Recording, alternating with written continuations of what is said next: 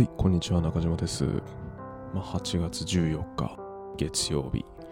めちゃめちゃ天気がコロコロ変わりましたね。朝は晴れたと思ったら、土砂降りになって、また晴れて、雨が降って、で、今は昼の1時ぐらい、えー、多少雲はあるものの、日差しは出ているといった状態ですね。夏らしい不安定な天気です。お盆ってのもあって、えっ、と、僕、今、その実家に住んでるんですけど、その実家の隣が、えっ、と、浄土真宗のお寺で、まあ、そこのお坊さんが、まあ、お坊さんは僕がちっちゃい頃から結構遊びに行ったりもしてて、関係はそれなりに深いんですけど、まあ、そこのお坊さんが来て、お経を読んで、お経を唱えてもらっていたんですが、なんか、僕帰ってきたのが、そう、僕ね、その、つい10分前ぐらいまで畑にいたんですよ。なんで畑にいたかっていうと、まあ、うち、実家が農家ですので、そこの作業を後を継がなければならぬということで、親もその、動けるうちに教えたいということでしたので、まずはその第一歩ということで畑の位置をある程度おさらいしに、えー畑に今回は2箇所行ってきましたね。はい。でまあその畑を確認して帰ってきて10分経ってないぐらいなんですけどなんかもうお経が読み終わっててあれって なってました。何もう令和ともなるとそこまで簡略化されてるバージョンも存在するんですねって感じです。でまあその畑行って思ったことが意外とハイテクっていうかもっとマニュアルなものだと思っていたけど意外と機械が多く利用されてるなって思いました。特にそのビニールハウスタイマーとかあとは雨雨感知のセンサーとか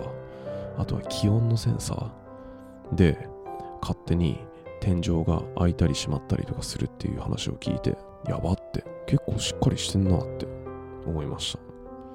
便利ですね。農家もそんな便利な時代になったんだなと。僕のステレオタイプが打ち壊されました。まあうん。まあお盆期間まあ本当はね一日ぐらい山登りに行こうかなって思ったんですよ。山登りに行くっていうか山こもりに行く。行こうかなって思ってたんですよね。うん。あの、やっぱ自然っていいじゃないですか。もう僕去年何回か山登ったり、あとは自然に囲まれたところ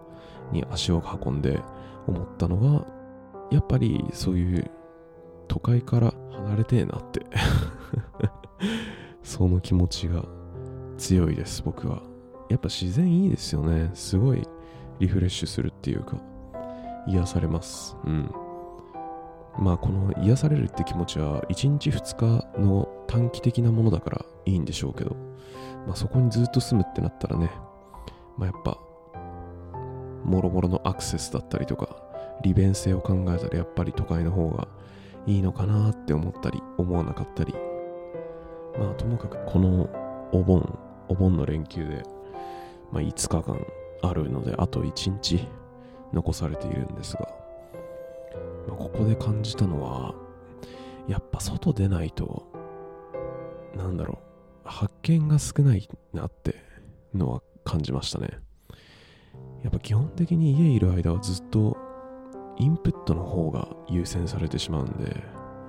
その自己内省という、と言いますか、えー考え事の整理と言いますか、アウトプットがおろそかになりがち。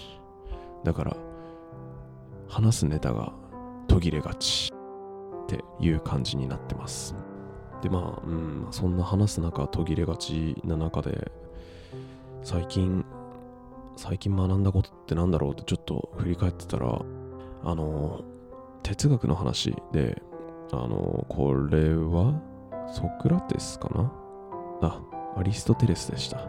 アリストテアリストテレスが、その、アリストテレスの講義録を息子のニコマコスが編集した倫理学の古典でおなじみのニコマコス倫理学で説かれる中庸の概念についてっていうのをここ最近のインプットの中であーっていいなってまあ今日は今日畑行ってちょっと感じたことがありまして。まあそもそもこの中庸って何かっていうと、まあ、中庸自体はそもそも儒教の言葉でギリシャ語ではメソテース、えー、英語ではゴールデンミーンって言われてましてまあその中庸の中身はというとその人間の行為や感情における超過と不足という両極端の中間に、えー、徳が存在するっていう考え方ですねその本で挙げられてた例を出すとあの鬼が家に突撃されてたされたことを想像してくださいと。はい。まあ、その鬼に対して素手で武器を持たずに戦いに行くのは食われるだけのただの万有ですよねと。逆に怖がって隠れてるだけだとただの臆病ですよね。そう、その両極端じゃなくて、えー、武器を持って、えー、知恵を振り絞り、勇気を持って戦うこと。ここにこそ徳があり、えー、幸福へつながる道があるのだっていう例でその中庸中庸のその中間っていうことの概念が説明されてました。なるほどって感じですよね。まあそれをまあ僕自身に当てはめてちょっと考えてたんですよ。僕はその5月までバンド1本でゴリゴリにやってたわけですが、まあ、そのバンドを辞めてで今はそのまあ言ってしまえば過渡期みたいな感じですよね。今は一応仕事はまあ派遣ですけど、派遣でその働いていて、で、じゃあ今後何するかと言った時に、やっぱ一個のことに集中集中できれば、まあそりゃ、なんだろう、一個に集中できる分、やっぱ性能、その人の性能は尖りやすくなるっていうか、えー、より特化してより特化できるなとは思うんですけどこの中庸の考えを利用すると1個のことじゃなくてその1個の1個に特化するっていう極端なことじゃなくて例えば僕の場合だったらその派遣もやりつつあとは家の農家の作業もやりつつあとはこうやってポッドキャストも撮りつつあとはノートも書きつつあと今はその準備中ですけど、YouTube もやりつつって。で、いろんなところの、いろんなところをまあ、かいつまれ、かいつまめるだけかいつまんで、そうやっていろんなも各物事からの中間地点にいる今こそが、なんだろう。今、今のこの状態の方が、その、バンド1本でのめり込んでのめのめり込んでた時よりいい状況にいるのかなって考えが、えー、生まれました。まあどうなんですかね。うん。実際集中できないからな1個のこと。そう。飽きる飽きちゃうしあとはその1個しかなかったら逃げ道がないから積んだ時にね大変ですからね。まあこうやって、なんだろう、勉強疲れたらこうやってポッドキャスト収録したりして気分転換もできるし、あとはその勉強したことを、こう、言語だったり、あとは、言語？口語って言えばいいか。口語だったり、あとはノートでいう文語で置き換えてアウトプットして整理したりとかできるから、中庸いいねって感じです。なんかすごい浅い感想で終わってしまいましたね。はい。